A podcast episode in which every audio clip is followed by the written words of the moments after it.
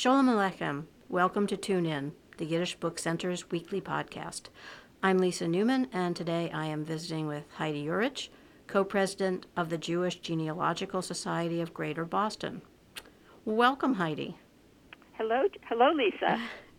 It's great to have you visiting with us today. I have a lot of questions. This is a, a really interesting topic. Um, and I'm curious to find out when you began delving into genealogy and what led you there. I began about 17 years ago when I realized that I knew almost nothing about my family, and it was very hard for me to learn more from my parents. My father had passed away, and my mother was very ill. And my parents uh, are Holocaust survivors, so I'm a, a child of survivors without much immediate family. So at that point, I was feeling rather alone in the world, and I decided that I needed to find those connections that still existed. So I began a search looking for relatives who I knew existed on my mother's side, but who I didn't know personally. And that my first stop was um, relatives who had moved from New York City to Florida. And so I went to Miami for my first genealogical research trip and had a delightful time with relatives, uh, learning some of the family stories. And the way it works is one name, one person leads you to another, and another, and another, and that's sort of been the, my course for the last almost 20 years. I, I was going to ask you how long you've been doing this because certainly things have changed and made it easier although I use the word easier. Um, we can get to that later. uh, it's not all that easy. Um, I, and I wanted to ask you about the challenges that you've encountered. I know personally, my brother and I have begun to try to piece together my family's Jewish family tree, and it's not easy. You know, my name is Newman, so you know, go from there. You know that it was changed. So, um, how have you dealt with that, and how have these new technologies allowed you better access? Or, well, Lisa, you're right. Doing Jewish genealogical research is not easy. Uh, there have been some major ruptures in modern Jewish history, which have ruptured families, and I refer to the huge outmigration out of Russia at the turn of the last, at, around 1800, at the turn of the century, where about one quarter of Russian Jews left. And Russian Jews at that time really encompassed a lot of Polish and Lithuanian Jewry. You know, there's a lot of interesting history there. Mm-hmm. But that was the first big rupture, and then the second, as we all know, was the Holocaust, where we lost, you know, six million of our relatives mm-hmm. in Europe. Uh, and uh, you know, when, when families, I know many families today say that they come from Russia and that um, everybody came here. You know, the parents came and the children came, but we also know that cousins remained behind. So it's it's very likely that people lost relatives and connections, you know, at different points in Jewish history. So the difficulty is uh, is working with the records that still exist in Europe. Now things have gotten a lot easier since I began. We now have the internet, and we don't have to write letters to archives. There, either we email them or we find uh, that they've been indexed online, and they're available from, you know, our, our living rooms or um, and also, so much work has been done in the Jewish community to make records accessible. Uh, that there are now many uh, organizations and websites that are available to help us, and our whole methodology has improved. And also, the uh, a major change was that the barriers to archives that existed under the Soviet during the Soviet days have dropped, and so now, indeed, we can go back to Eastern Europe and do research in those uh, state archives. So, and surprise, surprisingly, a lot of records remain. I think when I began, I, I thought that uh, most records had been destroyed uh, during the Holocaust because the synagogues and the Jewish communities had been destroyed.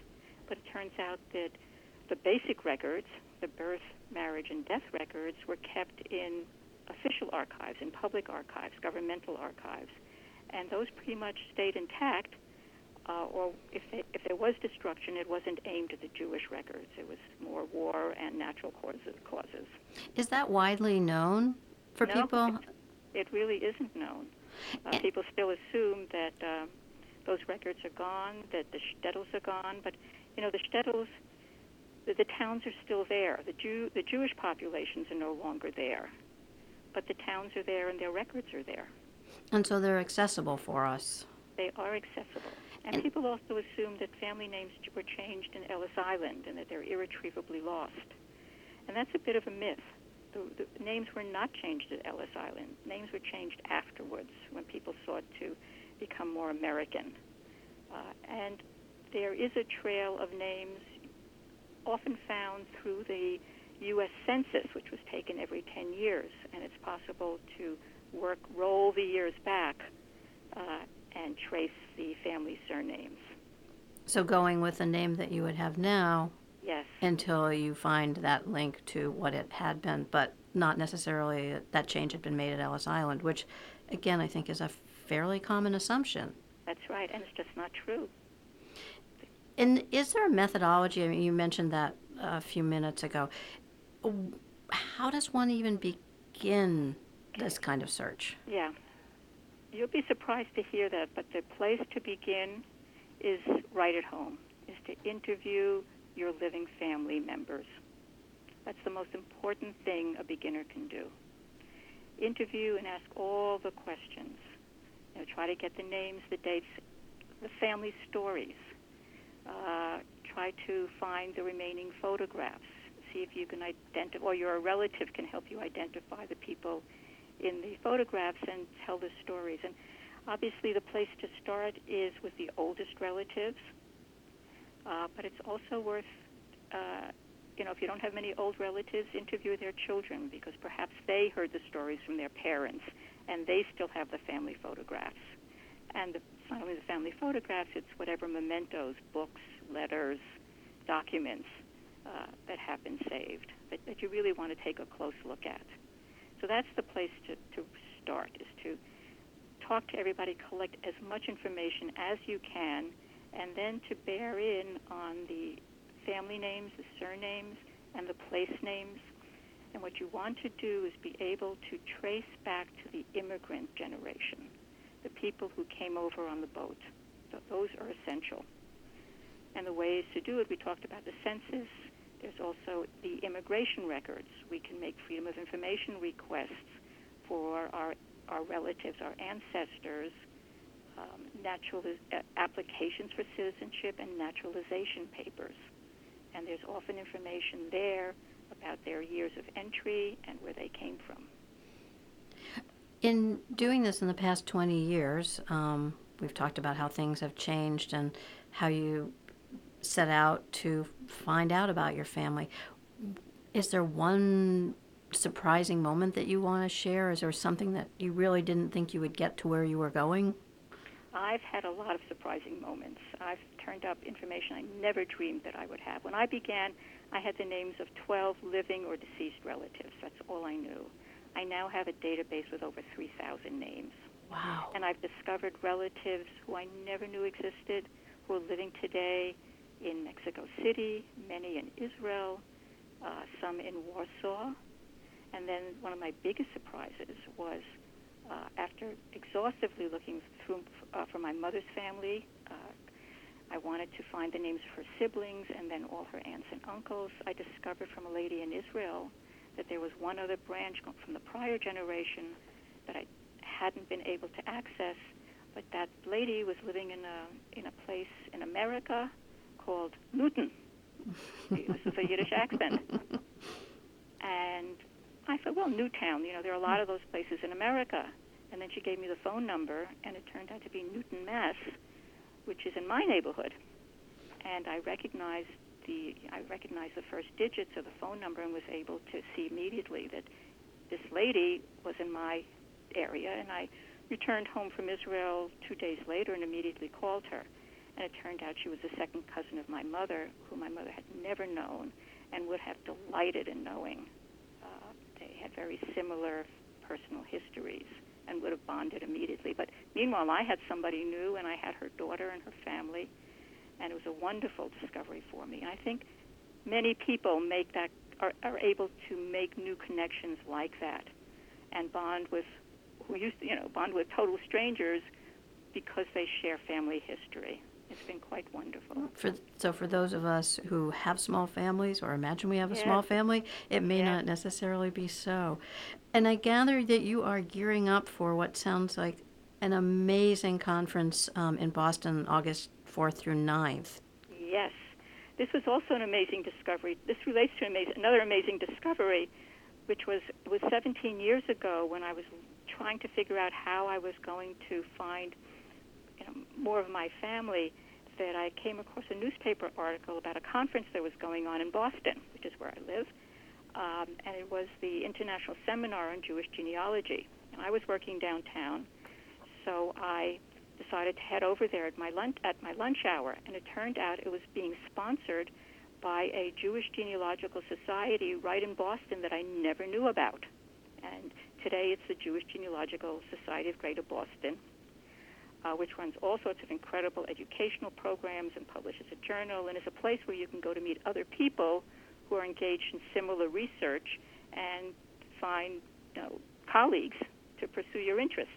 So this So would this year, this year, the same society, we, are are co-sponsoring the international conference. It's coming back to Boston, uh, and it is larger than ever. It's uh, over over a thousand people are expected. We're taking over a downtown hotel. It's going to go on for five and a half days with ten simultaneous tracks of programming to choose from, and it's the place for beginners to get really good uh, orientations and introductory lectures, and a place for more experienced researchers because the top experts in the world will be there. They'll be lecturing and they'll be available just to, to, to chat with and to get ideas from and to brainstorm with. Um, and it's just the, the place uh, to, to find out what's happening, where are the newest, where are the newest archives that have been discovered, uh, what are the best online sites, um, and and people often make connections and even find family members who they didn't know existed there as well. And- we all walk around with badges that have our our surnames and our shtetls on them. Oh, that's wonderful. And if our listeners want to learn more, um, is there a web address? Yes. The web address is www.iajgs2013.org. Wonderful. Well, Heidi, thank you so much for joining us today. This is um, certainly an area I think many, many people are eager to explore, and being able to unlock some of these archives, you're just getting us pointed in the right direction is so important. And it must be very fulfilling for you to have done this work and to have grown your family from a few to 3,000. so, um, again, thank you for joining us and good luck with the conference, which seems like it's shaping up to be quite an event. Thank you, Lisa. Thanks for joining us. You've been listening to Tune In, a podcast of the Yiddish Book Center. If you're interested in learning about the upcoming genealogical conference in Boston, August 4th through 9th, visit the website iajgs.org. You can also learn more about the Boston Jewish Genealogical Society by visiting jgsgb.org. Registration for the August 4th through ninth conference is still open. You'll find registration information as well as a full schedule by visiting their website.